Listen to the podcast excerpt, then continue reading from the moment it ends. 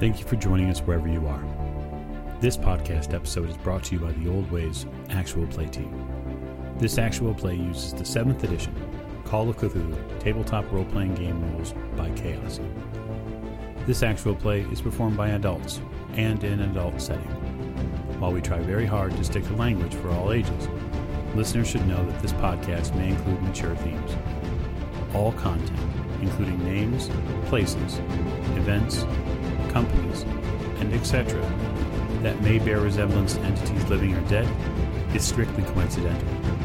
My name is Michael Diamond, and for tonight's game, I will be your keeper. Thank you for joining us again, another episode of the Old Ways podcast. I'm your keeper, Keeper Michael, and we return to Masks of Nyarlathotep in the England chapter, and we are about to see the fruits of their auspicious labor. But first, let's go through introductions. So, to my right, I'm Lonnie. I'm playing Lawrence Edward Oliver Forsyth, and uh, hiking is fun in the English countryside. yes, you're probably um, hip deep in mud, or were at one point. To Mr. Forsyth, right? This is Morgan. I play Lillian Lane, and I have learned a little hand to hand combat courtesy of uh, Jack Doyle. Yes, yes. The uh, soon to be introduced Jack Doyle has uh, effectively trained you at least a little bit in maybe how to use your uh, speed to your advantage. So, speaking of, at the end of the table, This is Jake. I'll be playing Jack Doyle, and uh, I taught Lillian how to uh, fight with hand to hand combat. Wasn't that nice how that worked out? It was nice. it was very helpful for everybody. To Mr. Doyle's right. This is James. I'll be playing Dr. Sigmund Tattenbach, and um, he is just glad that there hasn't been a fire in a number of hours. Yeah, you know, speaking of fire, uh, Doctor, didn't you start the last one at the hotel with the flare gun? Well, allegedly. Allegedly. That's right. Allegedly. Allegedly. I apologize. But to the doctor's right. This is Tiffany. I play Maeve O'Shea, and um, I discovered some things. You did. You did. You did. You discovered some things about your compatriots and maybe their opinions on certain things. It's all, always nice to to get people's opinions. I guess. Well, actually, maybe it isn't nice to get them. Come to think of it, but we'll sort all that out. Nobody wants unwanted advice.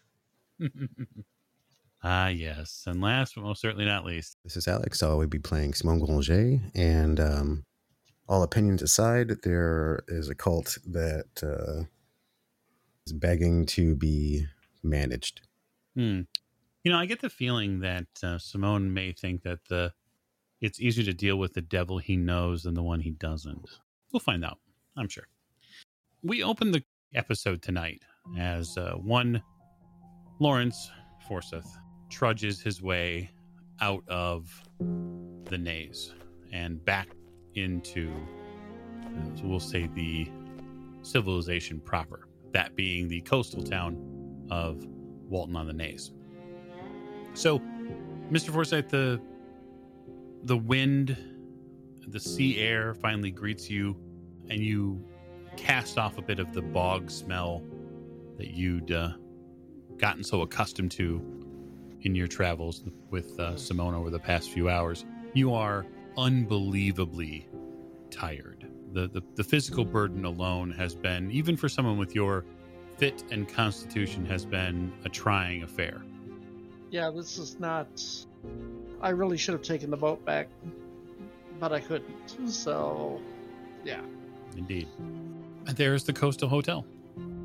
I will not head to the front entrance, or I would hate to go to the front entrance. Let's put it that way. Okay. I would rather I would much rather slip in a side entrance where uh you know I'm not tracking mud across the the nice carpet. Okay. Yes, you uh, you do find a service entrance. You, you think that's a service entrance. Peeking inside, you see that there are some staff members there who are. Uh, looks like they're just finishing up cleaning the kitchen. I'll knock. There's a a, a young man comes to the the door. Uh, can I help you, sir? Yeah, I'm a guest of the uh, establishment, but uh, Hmm. I'm afraid that my clothes have gotten a little soiled, and I Oh. really don't want to track across everything. So, Oh, so it's quite is quite there a right. mud closet or? Yes, yes, yes. Right this way. He opens the the door and directs you to uh, an interior room there where you can take off your boots and it's a it's a mud room for lack of a better uh, term. S- scrape the worst of the damage off and trundle my way upstairs. Okay. Yeah, it uh, evening has set here pretty well. Uh, the meal that would have likely happened today is as far as over. You can hear some of your compatriots in the uh, adjoining rooms here at the Marine Hotel that you've uh, you've booked, but uh, you get in and uh, likely look for perhaps something to properly dress yourself with. Well, if I'll be going back out, I actually might want to keep these clothes handy. no True sense in wrecking two two sets of clothes. Okay, so uh, what's the plan then? First, I go upstairs and see who I see first in, in the rooms. Hmm, that is an excellent Does question. everybody has their, their own room, if I remember They do. the first door you see open is the doctor's. You can uh, hear him. He seems to be musing to himself as he's begun to be uh, frequently doing now. You can see just just beyond the uh, crack of the the door there. He's getting a little fresh sea air, and uh, he seems to be doing some writing. Doctor, Oh, guten Tag. How are you doing, Lawrence? I'm very tired. Seems to be going around. Doctor, um, we uh, need to get the gr- the group together, I think, tonight. All right. He stands up. Well, I suppose I will help you gather everyone together. Um, we will meet in the common room. Is this important? I mean, Yes. time related? Yes. All right. Well, then And I bring shall. a change of clothes. Oh, ah, very well. Doctor packs up his journal and heads further down the hallway to go see if Maeve is awake, about, and alert. I'll go knock on Jack's. That's a good question, Miss O'Shea. Uh, what book are you rifling through today? Probably looking more into the scepters. So, Okay, so you're actually doing work on them. yeah. Okay. Why don't you give me a power roll? Okie dokie. Pow, pow, pow. 68 out of 65. Actually, since I I don't spend luck, I will spend some luck. Three luck to be exact. Okay. You have been tooling over these for the past several hours, and you get the feeling, one with the crook and one with the inverted ankh, that these aren't just ceremonial items. There's something to them. There's a way to attune yourself to them that could be quite advantageous for someone like you. It isn't really until the moment the doctor's knuckles tap on the door that you realize that with just a little more time and perhaps a little more work, you might be able to amplify your own innate ability, a fresh reservoir for your workings. I will uh, write a note down and put them down and go answer the door. Hello. Guten Morgen. How are you feeling today, sweetheart? Hmm? Um, okay. Well, good. Because Lawrence has something for all of us to do together, together, and it sounds fairly important. He also said, bring an extra change of clothes. O- okay. Okay. Yeah, I, I don't know, but it sounds fairly dire, he made it sound. So, I'm going to go grab a change of clothes if you want to let Lillian know if she's about. Sure. Danka. I guess I'll like pull out some uh, pants and change my clothes. I almost never wear pants, but you know, it's good to Hands, huh? I know. Give me a spot hidden roll as you go through some of this stuff. Getting into your trunks and whatnot. Your trunk. Odd hidden. 28 out of 72. That silk robe, the one that Jack and Lillian pulled out of the apartment complex. Mm-hmm. When you go through your clothes, you come upon it and you realize that the inside of that robe has two almost identical pockets that have been sewed into the lining of it. They're very long, they're very thin, So it would hold them perfectly. likely. And you start to put a few things together. like whoever this woman was, whoever she really was about this spice shop. She was far more than just an associate of Edward Gavigan. She has a role to play, likely yet. Hmm. Okay.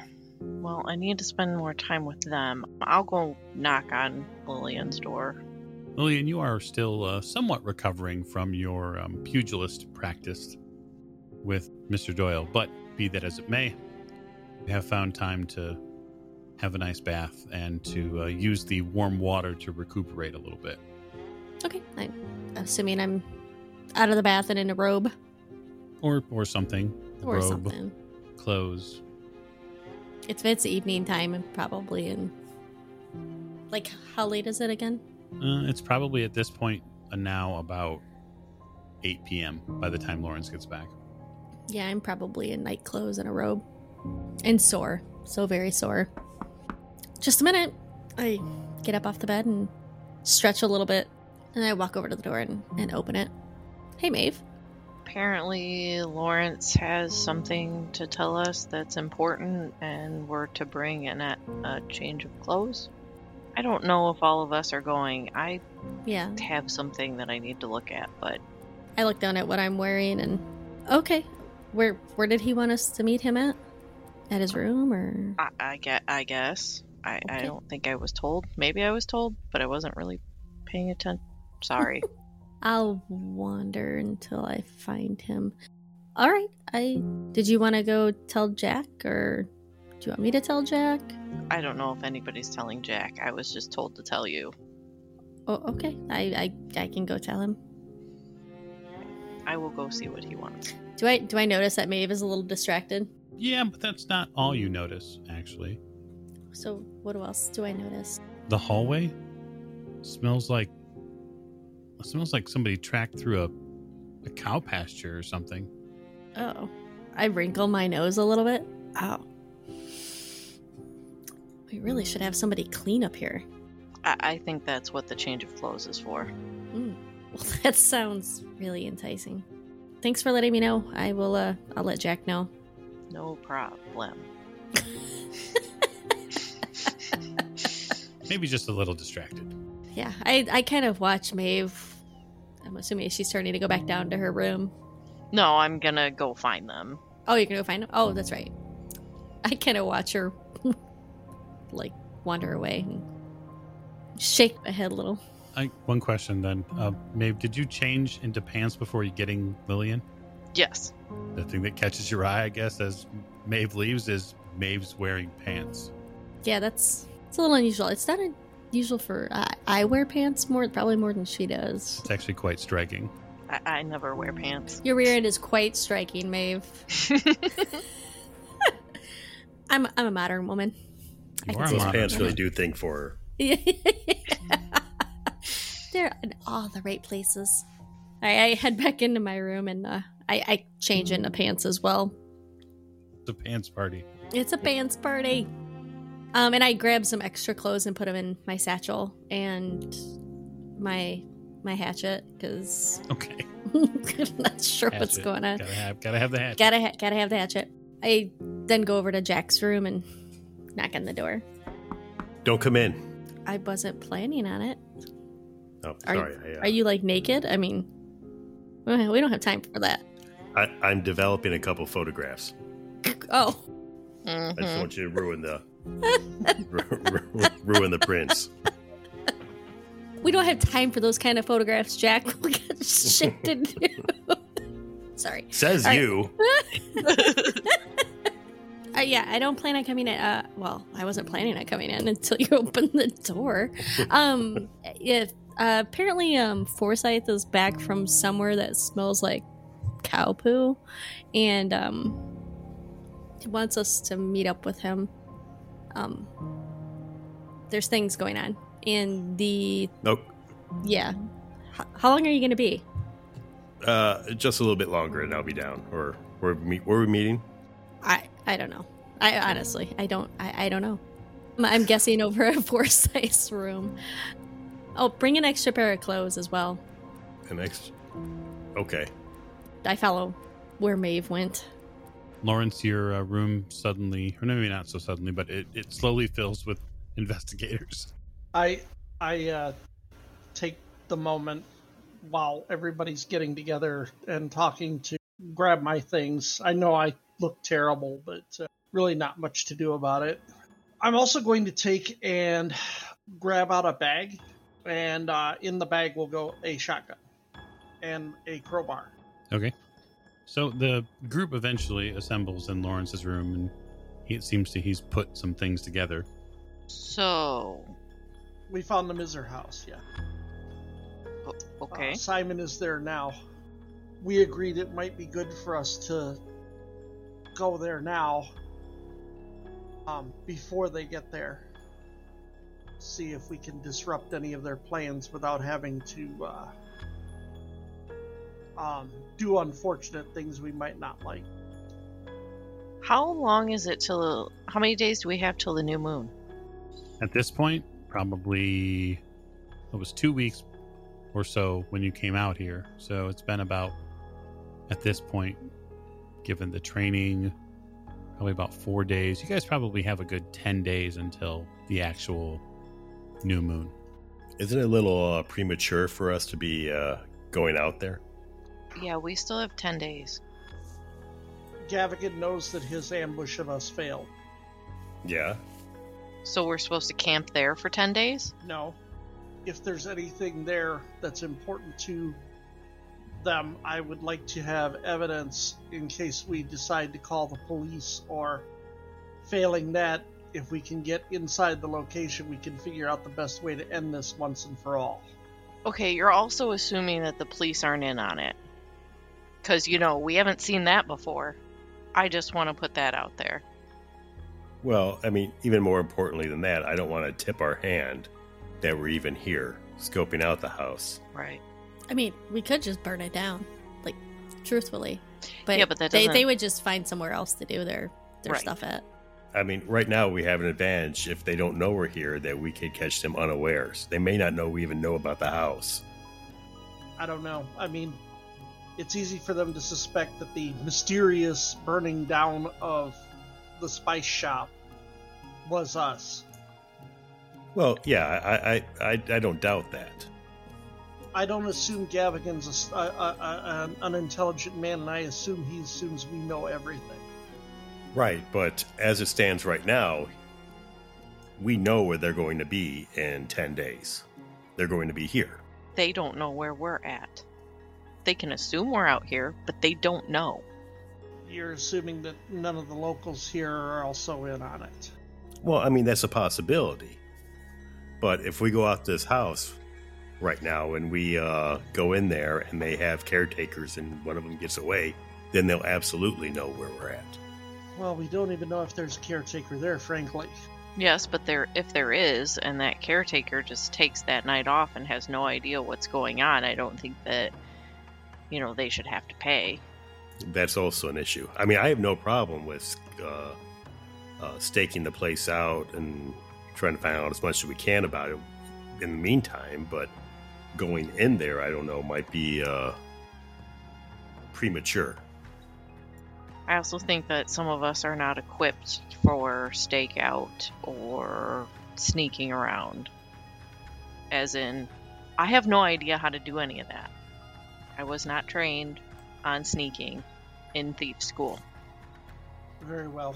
Um, if anybody wants to go with me, I'm going back out there to uh, see Simone. Yeah, I, I have no problem going out there with you guys and taking and helping out with uh, staking it out. I just don't think going in there is a very good idea, unless we can make sure that uh, we can do it extremely subtly. I'm a subtle man, Jack. Yes, you are. He picks up his bag with the crowbar and the shotgun. Subtle. Speaking of the uh, the Naze, as it were, of Misr House, Simone, even with Lawrence's footsteps still distant uh, as far as your memory goes, this bog that the house is situated on is quite something. My intent was because when when when Forsyth left, it was still light out.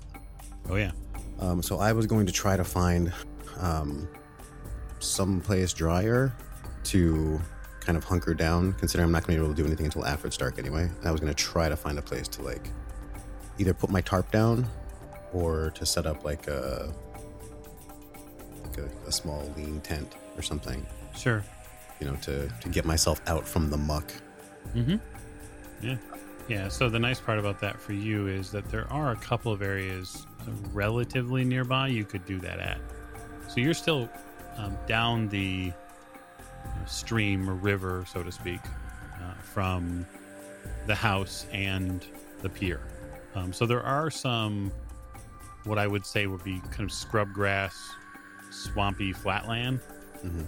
that is available to you uh, about 200 yards behind you, where you could still surveil the dock and the associated wall that's next to it.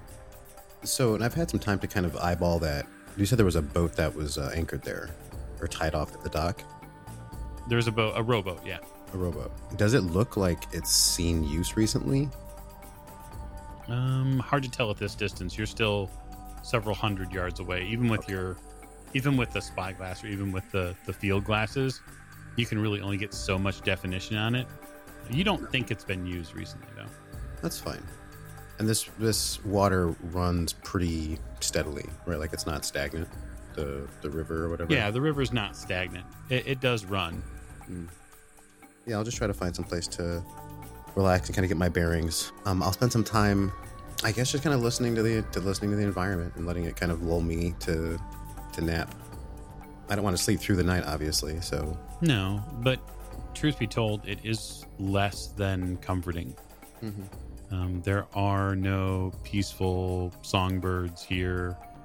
There are no, um, you know, loons that come in and rest on the waters. You don't hear, you know, the, the playful splashing of, of anything that you would akin to something as a pleasant nature sound. All of the nature sounds here, there's a bit of foreboding to each one.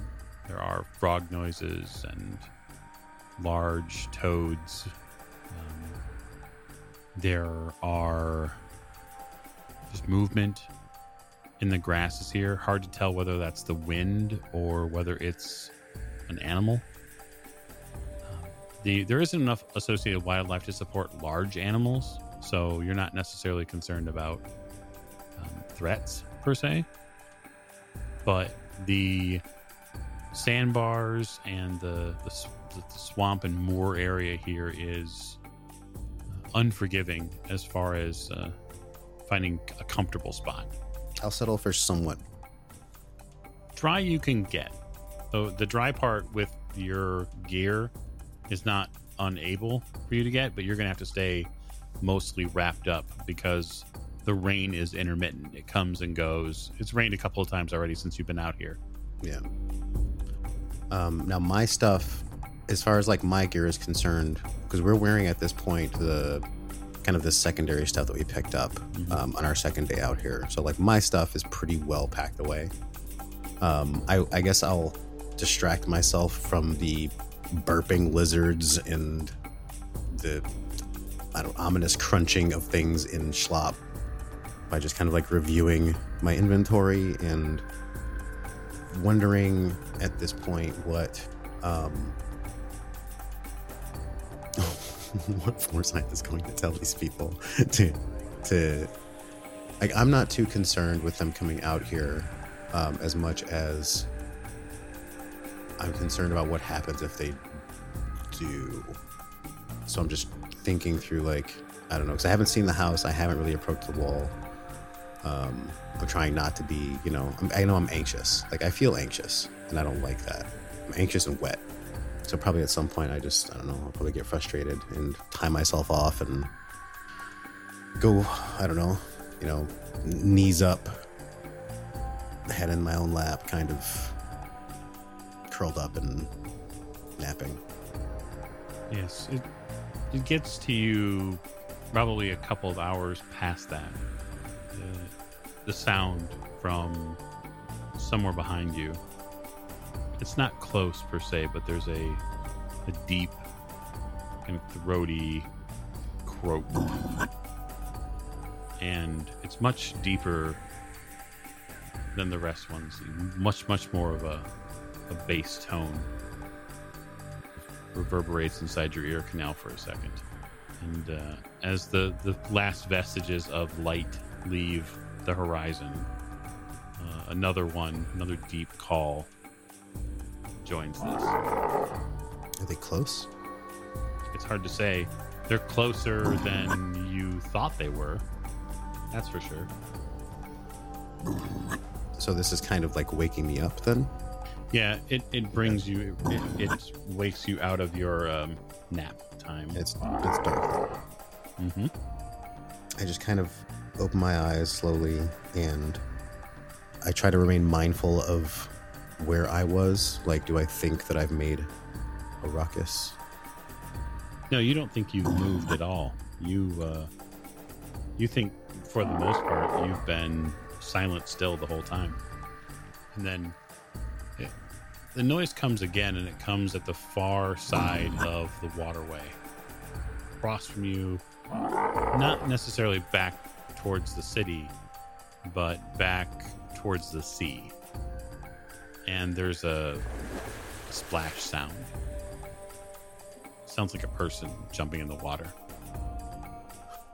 Okay, so I will continue listening and I will just kind of slowly and methodically untie my my wrappings, basically my the bundle that I was in. Okay. I'm just kind of because I heard a few of them, and that is disturbing. I, I think about like a, a maybe an alligator could make a splash that loud. You're not certain that alligators are present in. I haven't seen any. I haven't seen any. it- It's been. I would say that it's been some years since you've seen alligators. Sure, I. Uh, pff, it's a strange place. Just remember, there's a strange place. There are strange things. The croaks continue. I'll leave you there for a second. So Thanks. back at Walton on the Naze, Jack, are you going with Forsyth out to this place that they've located?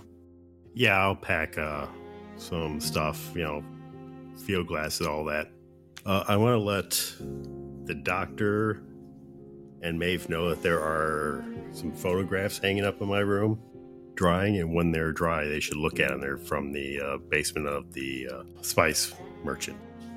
How long should they take to dry? Yeah, probably just a couple hours. Just do it in the morning, probably, if I'm not back.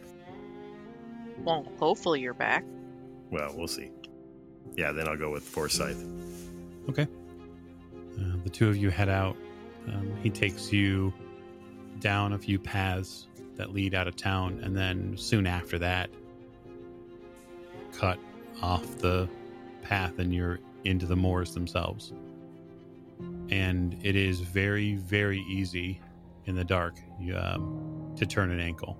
Uh, you learn that very quickly when uh, you step into one of these patches that you think is solid and it's not and you recover fairly quickly, Jack. But it's a it's a heads up to you uh, to keep the flashlight a little lower, just to make sure that you can Mhm. see where you're going.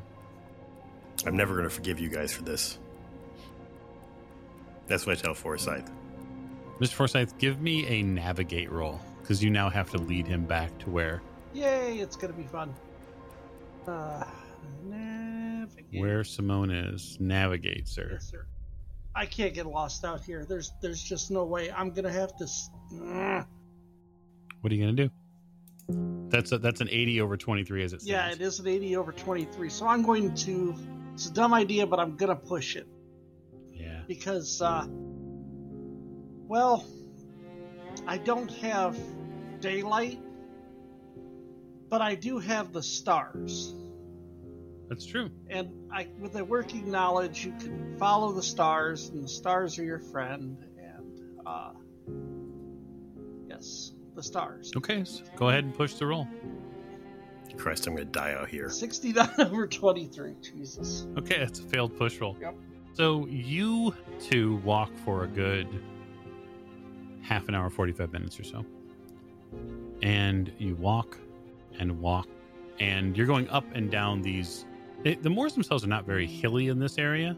There's a there's a few hills, but it's nothing that's so dramatic that it's you it's un, you're unable to get over. It is dark out, that's for certain. Um, and at one point, you're you think you have your bearing finally by this you know star pattern here in the sky, and as you continue to walk that way, you fall and trip and kind of go ass over tea kettle into one of these moors. I'm going to deal you three points of damage um, as your face lands on a rock and you roll off the side into the water. Uh, I'm I'm gonna help him uh, out. Uh, he's bleeding all over the place now. It's a, it's a head wound. So I will try to uh, patch him up as best I can. Okay. Uh, so you get him back upright, and you can see that there's a, a gash mark on his forehead. Hey, Hey, look at that! I succeeded. Okay, so you stop the bleeding, and uh, Lawrence, you can recover a hit, a, hit, a single hit point. okay. Uh, you now have no idea where you're at. His bag is off one side. You can see his torch is kind of half sitting in the grasses. All right, I'll help him pick everything up. And Maybe just a couple. We're gonna of die out here, aren't we? No, we're not going you to. ta- die. you brought me out here to die. No, we're not going to die, Jack. Just uh, give me a moment. And I sit down on the grass, muddy grass. Yep. In fact, the last time that you were sitting down in wet, muddy grass with a, a wound was a long time ago. Yeah, It was warmer down there. a little bit, a little bit. Wasn't buried under half a mountain either. well, not a mountain, but you know, the cut. I kind of waver back to my feet, pick up my bag, and keep trying to go north because I know it's north. I remember it's is north. You're certain of it. And if even if I don't find the exact location, I can find the river. And if I can find the river, then I can follow the river to to where I left Simone. Okay, go ahead. Nope. 89 over 23. You pick a path and you continue going in that direction. About Jack, about an hour or so later after this, you've been out here about two hours now. You two reach the coast. Uh, are are we supposed to be going to the coast? And I look at it and it's not I mean, we followed the coast up. Okay, yeah. We followed the coast up. Oh, God, my head hurts. I'm sorry, Jack. This wasn't my finest hour. Haven't had many of those, to be honest. Yeah, we all have off days. Well, you do know that if if you keep going north from here in this coastline, you should reach the tributary river that leads back. To- Yeah, and it's not far off the tributaries. Right. Yeah, So you, you got to be close, right? yeah, gotta be. As long as I can find the North Star. Okay, there it is. So the two of you continue on for another hour or so. Um, At this point, you find the the tip of this river that heads back inland. And you begin curling back and, and heading back through. It begins to bend and curve, just as you'd seen before, uh, Mr. Forsyth. And then suddenly, probably a good 20 minutes past that, you begin to see very familiar surroundings. Yeah. You know that the river is going to curve right again, and then you're going to see the pier. And uh, you don't see the pier because it's pitch dark, but Right. I will point in the direction of the other bank of the river and say there's a pier and a wall over there where the manor is. It's a large estate. Yeah, I'll take your word for it. Simone, there is somebody else out here. You can hear the voices. They're faint, but they're out here. Okay. Well, one way or another, I probably am not going to stay in my location, so I will take the opportunity to. Uh, I feel like they're making more noise than I am if I can hear them. So Oh yeah, if there are absolutely. giant, if there are, if there are giant frogs, they're no longer my problem. So I will pick up my stuff. I'll roll up my tarp, tie it off, and then I, I guess I'll look for I'll look for torchlight. I'll look for whatever they're using to navigate, or other, or, or if they're unless they're just like unless they're just skulking through the dark, crashing into things. No, you do see a, a, a, a some sort of electric torch over there. It's on the other side of the river where you first found this place. So Sure. Are they still moving? it, they're moving around a little bit. They haven't stopped. All right, I'll flash my light at them. Jack, you see a light flash across from the from across the river. Ah, that must be uh, Simone. No, we Well, gotta I hope so, yeah. Across the river. Make this really awkward if it's not. Yeah, I'll head. I'll head toward the the bank. Okay, and uh, probably about five or so minutes, the the, the two groups become one. It's uh, undeniable that Mr. Forsyth has been harmed in the uh, proceedings. Just kind of cock an eyebrow. I checked my watch. How long has it been? Um, it's been like three and a half or four hours. Okay. Well, uh, I guess I uh, am not surprised that uh, Jack is who uh, was able to make his way out here. I was hopeful it'd be more than the three of us. Honestly, uh, I don't know that I necessarily agree. How does Jack? How's Jack looking? Jack looks fine. Okay. Tired, probably. No, you know, it was just a w- hike out here. There must be an entrance to uh, this estate over this wall or on the other side of this wall, unless you are uh, wanting to get a better view from the wall itself. Uh, I'll be honest, I think the quickest entrance would be over at the pier. They're not going to walk all the way around the fence to get inside. Oh, you mean uh, if the uh, whoever was using the boat is? Uh... I haven't actually looked to see how far that route goes. Have I? No, you were going to investigate it, but I wanted to wait until it was dark anyway. right. I mean, perhaps uh, I was only concerned that we might be exposed. I do not know if there are any uh, sentries or residents, caretakers, groundskeepers, but we can take a look. I'll kind of like nod at Jack and Forsyth can shrug. Yeah. Yeah, we'll get in there. We'll scout on the ground, see if there's any, uh, you know, lights on in the house, any signs of act- recent activity. Okay. So you're gonna prowl closer to the grounds then? Um, if the wall, well, the, does the wall go all the way to the pier? It does. Okay. Then I will hug the wall. So if you're going up to the wall, then I would like stealth rolls. Hard success, 35 under 78. Wow. Wow. Uh, okay, so it's 84 over 83. I'm tired of spending luck to make things happen. And you know what? Um, I've been out here for a number of hours at this point, waiting very patiently. And if anything, right now, I feel like the fact that I was not prepared to deal with the potential of being exposed. So I think instead of hugging the wall, I will kind of regather my my senses and head closer because it's it's uphill from the bank, right? The wall is, Yeah, and a then little there's and you said that there was what do you call it, shrubbery and stuff between the bank and the wall, bit. Mm-hmm. but not trees.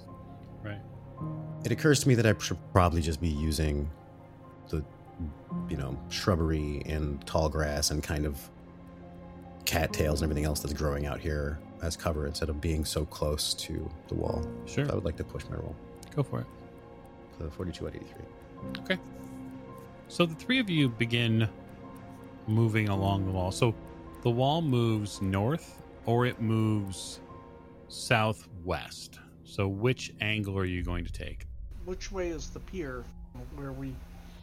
Well, the pier is on the presuppose the, the pier is on a corner, right where the southern tip of that wall meets, and then it it splits southwest or goes back north. That's where the wall goes. So in order for us to get a better look, we're going to have to cross. Correct. Okay.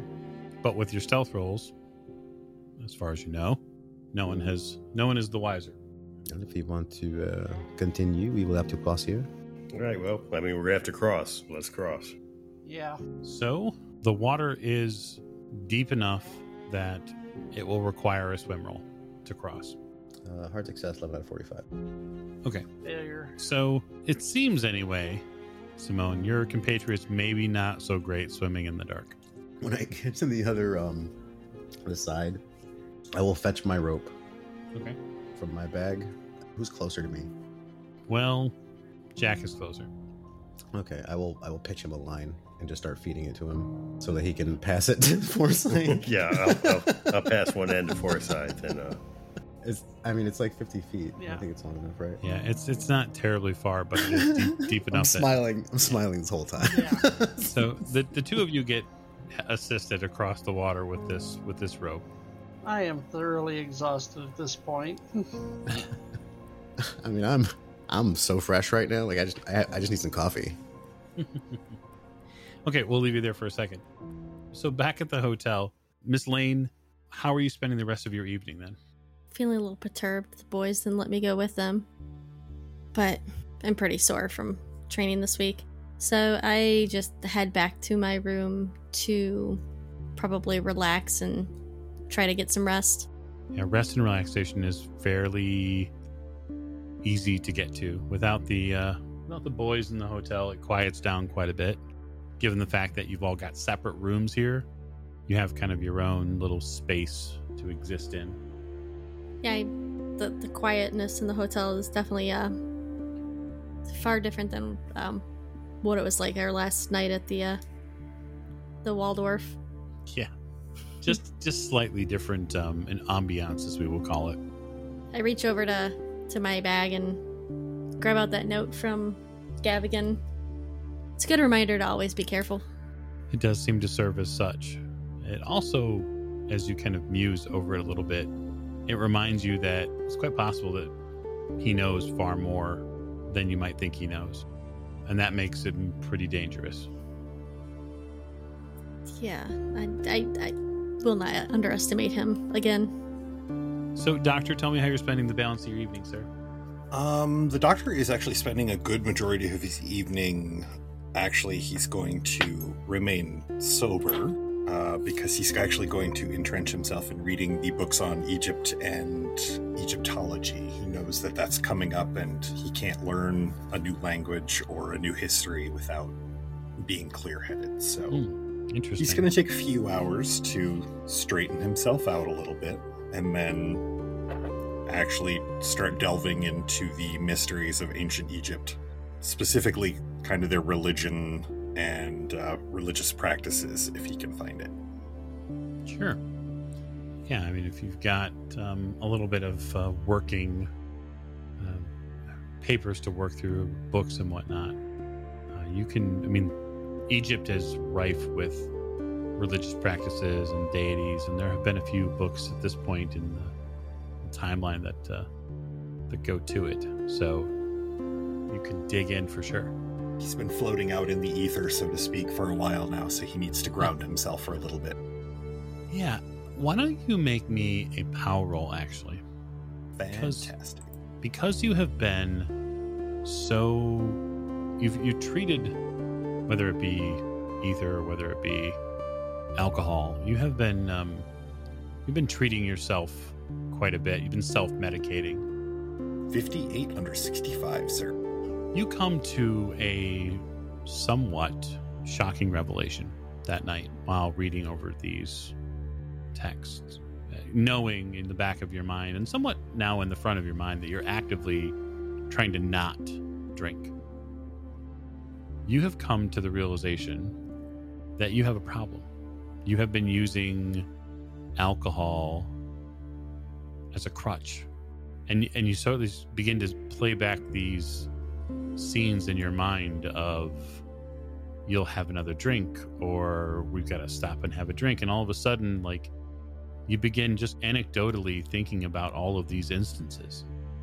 And it it begins to fulminate into this idea that maybe you need to be a little bit more careful when it comes to alcohol maybe this trip this well vacation from prohibition may be a little too reckless He's probably noted shaking in his hands, um, slight yellowing of the skin and the eyes, and he knows the symptoms. So uh, he he actually he's going to um, remove the alcohol from his room casually without making a fuss or anything, but put it out in the main room. Okay. All right. So, Miss O'Shea, how are you spending the balance of your evening? I'm going to get more comfortable and get in night clothes and spend some more times with the with the scepter. See if I can get them to work the way I think that they should. Okay. How do you think they should work? They should make me feel like I can probably do more spells or rituals. Like I should feel more powerful, I guess. But if I don't feel like anything's happening, I'm gonna probably eventually pass out. So So, when you go through the workings of the scepter, I guess, what would you do with them to attempt to evoke something uh, or to uh, feel closer in tune with them? probably hold both of them and maybe concentrate or see if there's any wording on them or anything like that. Or otherwise, I'll just uh, put them under my pillow when I go to sleep and maybe that'll work. So, there isn't anything written on them per se, but they are made of this metal, which is very difficult to you know, discern. It's it's strange. The the scepters are very rigid, but they're also very light, which is again a bit strange. You would expect these twin, almost twin scepters, which are roughly a, a foot long or so, you would expect them to be heavier than they are. And when you grasp both of them, you feel this almost a- electrifying current that runs from your left arm and left hand up through your shoulder across your chest and then back out the right as if there's this I don't know, it's a welling up inside yourself. Why don't you make me a power roll? Another pow. 27 out of 65. That's a hard success. You have a revelation. You see a a wide sandstone dais in your mind's eye. You this vision fills your memory, and you see a being in front of this dais with a a mummified body on top of it. And you see your hands working over the body, using the scepters to raise a prayer. So that way, this spirit might be able to enter the afterlife. And when you wake from this rapturous dream, your skin kind of feels a bit different. And it's not that something has come from the inside, it's not a, a goosebump, it's the feeling of black silk wrapped around your body. So I have the robe on. You do. I will put them in their correct pockets. You know that if you hold these scepters aloft in front of you, you know that you will be able to increase your own your own well of magical power. You know if you cross them as if to defend yourself, you will have the ability to shield your own body from mystical attacks, at least to some degree. Nice. And it fills you with an amazing amount of confidence to wear this robe. You can tell why this spice merchant would want it. It's all very handy. You spend the night uh, enjoying the scepters and robes for a bit, and then probably find your way eventually to bed. Mhm. Uh, back out in the uh, the moors themselves, um, did you gentlemen pick a path that you'd be traversing down? I'm going to follow Simone's lead. I think that's the best. I think once we get Yeah, across, he's he's been out here. He knows where he's going. you said our choices were Southwest or north? North. Okay. So, going north, you'll end up crossing the face of the dock itself. You would get a pretty good look at it. And the dock looks, quite frankly, a bit pedestrian. Uh, it's got a rowboat attached to it. Doesn't seem like it's more than, say, maybe 15 to 20 yards long at most. The wall continues to move north, and when you move along it, you see that there's farmland there. This portion past the water is used farmland. There's the dirt here has been turned probably as, at least a season or two ago. It's also dry. That's pleasant. Indeed. The wall continues to go too. Uh, nine feet tall, stone, somewhat imposing. So does it does this dock appear to get used? Um, you don't really think so. Like, is there any, I guess, evidence of traffic, or is there a path to or from it, or is it just kind of anchored out here? Uh, there is a path from it, so there is an archway in the wall here. Uh, you see a wrought iron gate that keeps it shut, Okay. and then, yeah, there's a pathway. I don't know how much you're, how close, closer you're getting. We haven't seen the we haven't, we haven't seen the house yet, right? You have not, no. So from the gate, that's kind of the first chance we can see onto the property. Yep, if you get up close to it. I'll gesture in that direction and turn my torch off and start just kind of lurking that way. Okay. I mean, I'm not going to, you know, I'm not going to tell them not to follow me, but I'm definitely going to get closer to the gate. I'll turn off my Sure. light as well. There were some successful stealth rolls, so we'll just hang on to those for the moment.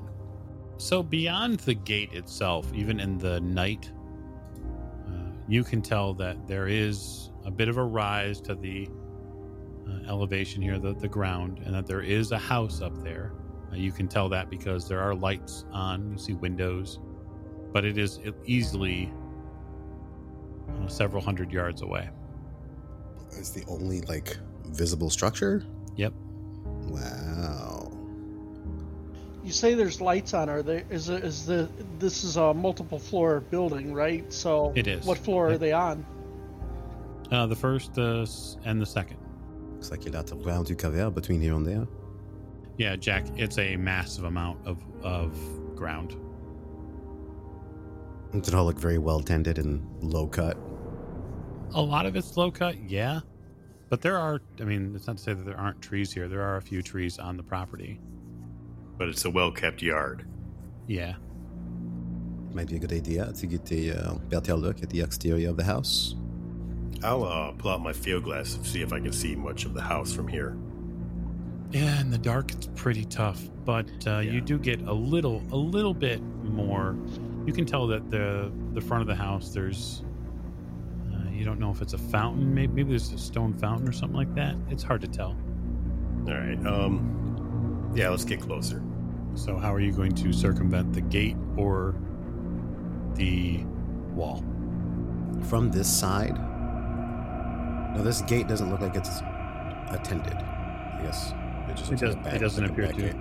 Okay. How does it appear to be secured? Padlock or It looks like it's a padlock, yeah, on the inside. I will, I guess, look for a good place to get a foothold. I can try to open the lock from the other side. Yeah. Here, uh, I'll, I'll give him a boost up. Merci. Um, yeah, if you want to make climb, you can take advantage on that. He's actively helping you. I will take the extreme success, the 10 over 55. Okay. Yeah, I mean, with a with a hand up from Jack, it's basically a single handhold, a foothold, and then you're over. Um, I stick the landing, bow for the judges, and um, I will head over to the gate. And I call a locksmith. Okay. You go back to the gate. I mean, it's not far. It's right there. You can see your compatriots on the other side of it. And get to work. Okay. You begin the work. Jack, make me a listen roll. Uh, yeah, it's failure. 68 over 37. Okay. You hear him tinkering around inside the lock. You're pretty well focused. You hear the wind go through the trees here. And there's just something different about it. It doesn't sound like it does on the other side. There's almost a groan in these trunks and branches. I probably like deliberately pause, stop breathing, and like they I guess they would see me look over my shoulder like very, very slowly. Just like over at the house and like the empty area behind me. Hear something? Make me a listen roll, Simone. And now that Mr. Forsyth's attention drawn to it, he can draw. He can have as well. All right, a listen roll. This ought to go well. Spook. Oh my goodness. oh, I heard something. Uh, actually, wow. n- none of you heard anything, which is wonderful. Uh, it's just that uh, Lawrence maxed the meter out. Yep. So 100 over 43. It's beautiful. Wow. So I, I, I, I was thinking I definitely heard something. So I think I better pull out the shotgun now. no, you definitely didn't hear anything. Okay. Definitely, I'm probably like hearing croaks in my head. you are. You hear a few more croaks, and you're still tensed up, still waiting on the next bit of work from the lockpick. I'm not moving. I'm actually frozen right now. right you're you're frozen uh, and it's at this time that something wet and slippery rubs down the back of your neck and around like your chest and it smells like compost and then a moment later there's a snap of a twig and then something groans so, just so I'm clear, something touched me. Oh yeah. Imagine something about the size of a of a, a man's arm comes down on the back of your your neck, almost as a as a friendly, like playful. I was just Slap. caressed by something cold and wet. You were. So, I would like to take the opportunity to put my picks in my mouth while I dive for the gate and trying to climb my ass back over that wall. Well, um, there is something that is going to object to you doing. I of know it. I know it is. I know it is. But I'm hoping, I'm hoping that I'm hoping. That's all I'm doing. At this point, I have hope. Okay, I have. That's all I have going for me right now. Because I don't know what it is. All I know is it touched me, It did. and it's behind me, It did. which means that the only place I have to go without turning around and seeing what it is is forward, which is the gate, and up, which is over this wall. Because I haven't figured out how to get through walls yet. You would normally go before it on dex, but as you failed to hear it, Yeah, surprise. you're a little surprised at its arrival. Uh huh. I mean, I wasn't expecting to get touched by something cold and wet. Well, then- then- I mean, really, why wouldn't you be? I mean, Um, I was. Simone was not even ready. been paying okay? attention? Uh, Jack is Right. usually warmer than this. this sloppy, fleshy tendril. You could say tentacle, okay? Just say the word. um, I'm hearing. I'm hearing. I'm hearing pseudopod. Yeah, I'm hearing something. You're saying a lot of words, but I don't hear the one word. I hear a lot of words. I'm just going to say tentacle. tentacle, tentacle. It con- constricts around the front of your throat on your collarbone, and it grabs at you. And as it does, you feel two or three more of them press into your back and like almost collapse around your midsection. So I'm. It, it does not. It does not appreciate me trying to go that way. Is what you're saying. That's No, what I'm sir. hearing. No, sir. It does not. It does not. And these uh, slimy tentacles are desperate to uh, grab onto you a little bit more. Okay. It's not dealing any damage at this point. So So that's good. If you would like to actively wiggle, uh, uh, so Jack, you probably see Simone's expression. His picks are in his mouth, and then all of a sudden, these brown and gray tentacles wrap around his body. Oh. So I suppose you want to know what I'm going to do. Uh, no, not yet. I just want you to react Okay. to that. We'll get to that because you're all surprised. My eyes So- are pretty big. Who who uh, are the three of you who has the highest dex? I think it's Jack because mine's only a 55. I have 60. 75. All right. Well, you know how this works. Do I? Uh, well, you're you will now have the ability to react. Okay. So please react, Simone. What What are my options? Am I being restrained? Like, am I? Technically, you are going to be, but you don't. It doesn't start until his action on this round. Okay. Then I feel these things pressing into my back, and like they're trying to lock me up. Yep. Um. I. This is not a man that's grabbing me. Mhm. I'm I feel like I'm being touched by a monster. So I'm going to um I guess pray that it's not as nimble as it is disgusting.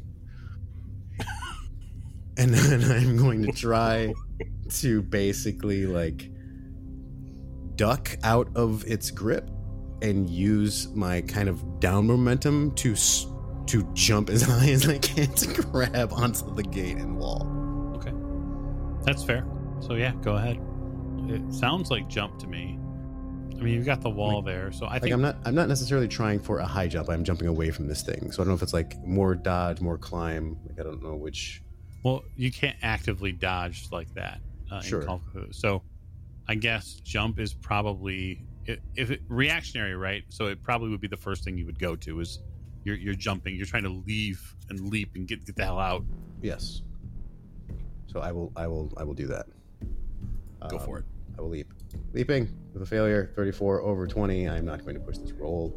I'm Okay. looking- How many luck is it to cheat death if I really need to? Uh, if you need to cheat death, you spend all thirty points of luck.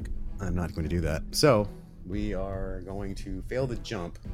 So what does that mean? It means that you try to jump and it doesn't work. Basically, you try to jump and you don't get to where you want to go. Okay. So, um, you see him jump to try to get out to try to reach this uh, portion of the wall he can climb, Jack, and it's just something's not right. So uh, it's now your action, sir. Can I try to get to the top of the wall or top of the uh, gate there and grab him and help pull him over? Yeah, I mean, you could climb to the top of the gate itself. That's not too hard. It's wrought iron. Uh, and there is a bit of clearance between the wrought iron part and the rock archway.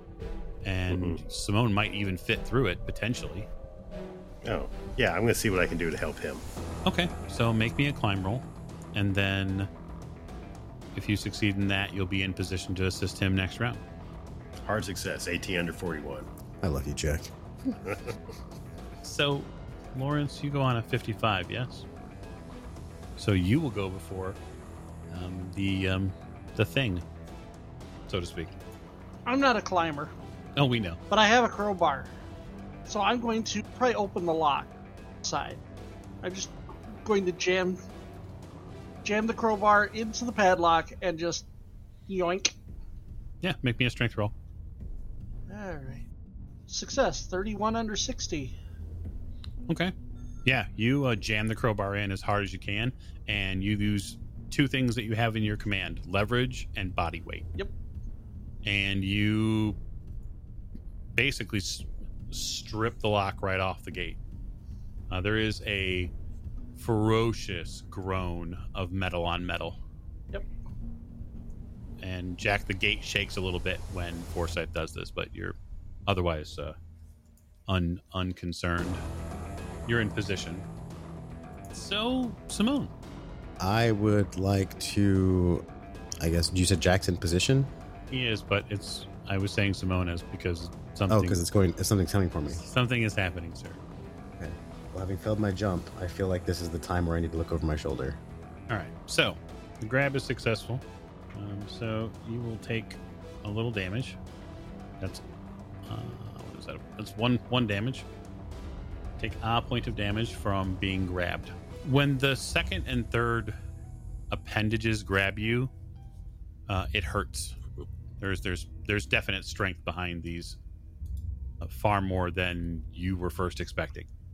What happens next is what can only be described in your brain as horrifying, as the top tendril, the top tentacle that has you, wraps around your neck, and the lower ones pull at your legs, and it tries to pull you apart. I, I can't try to dodge any of this. You can. So you can attempt an opposed strength or dex roll versus its strength. Okay. Is that my action? Uh, no, that's just that's a, a roll that you get. It does not take your action. Okay. Um, I'll use my dex then if I can. Yeah, that's totally. It's versus my strength. Horde, with a horde success, a 23 out of 75. Only one of them will affect you this round, rather than three. So very good. That's That- great. That's good for you.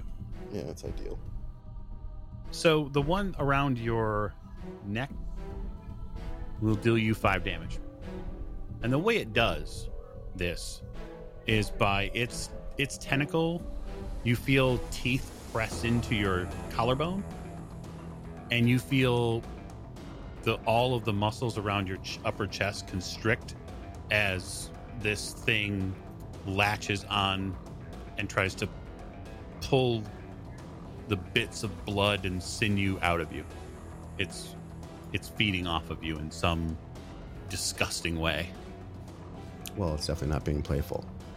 No, no. Um, I will probably gag and gasp, make kind of gross gurgling noises. It's a good thing you have clothes on. I'll just put it that way. I was in flight mode, but now this thing's trying to kill me. So now I'm in fight mode. So it is your uh, it's your table, sir. Your action. It has my neck.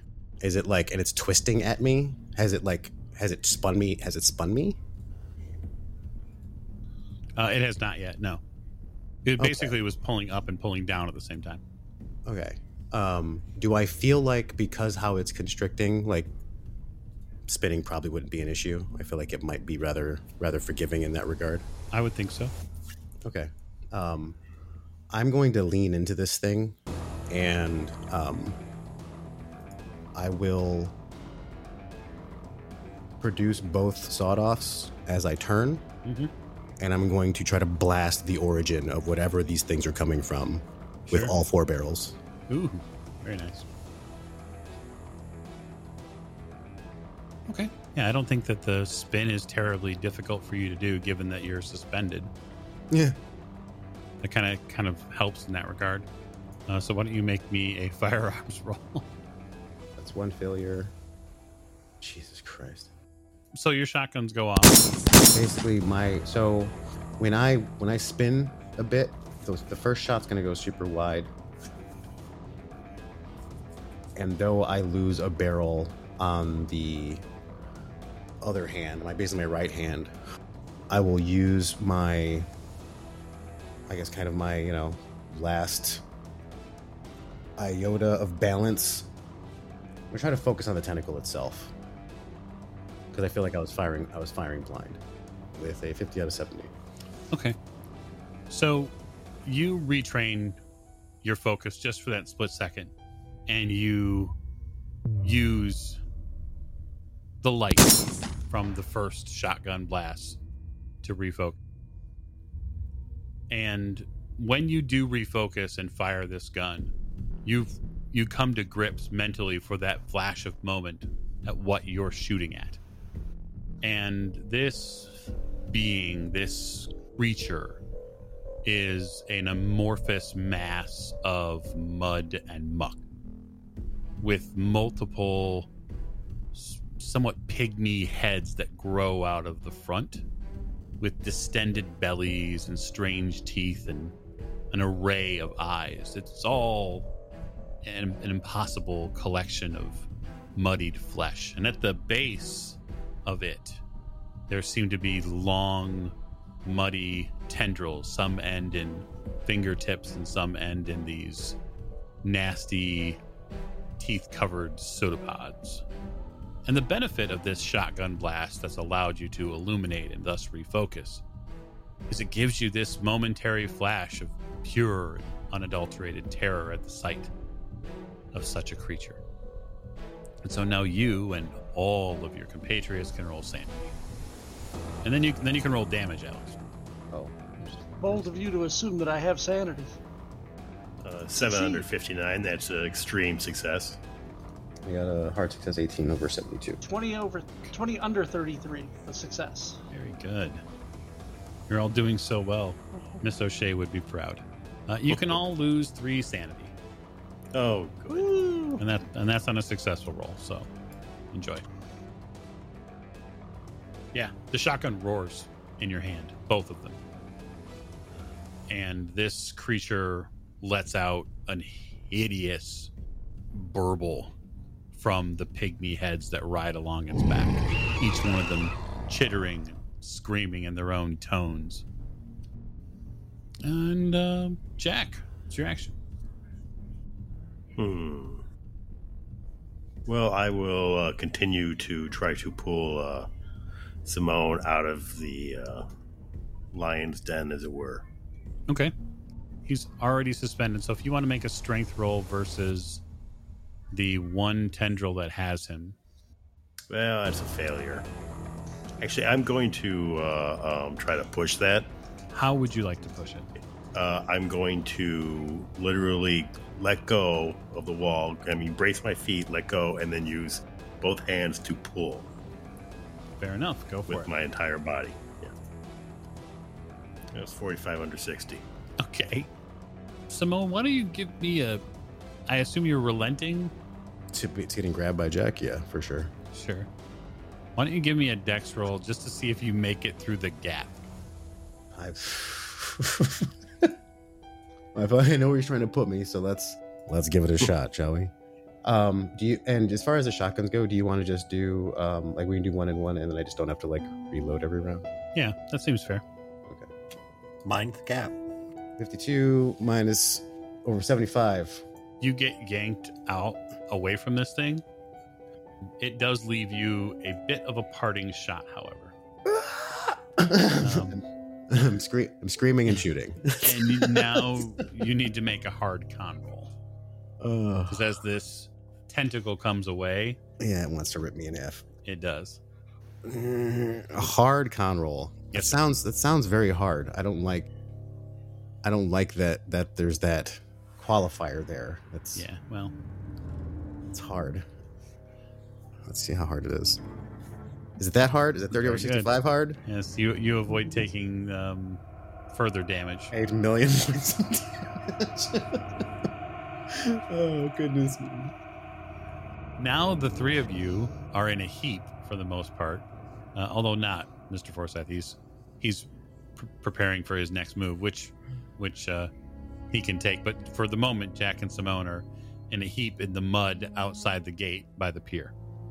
Did I see how big this thing was? Uh, yes, it is very large. So it won't fit through the gate. Likely not, although you're not 100% sure. That's all right. Grab Jack and Simone and physically pull them away from the gate, headed back the way we came. That's probably a fair idea.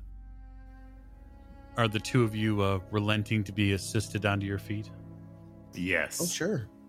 the two of you get picked up and you feel the reverberations through the the wood on the pier that you're somewhat standing on uh, as this thing batters against the wall and the gate in a series of inhuman cries and moans simone your neck and your chest are on fire in pain I'm probably leaning pretty heavy on Jack at this point.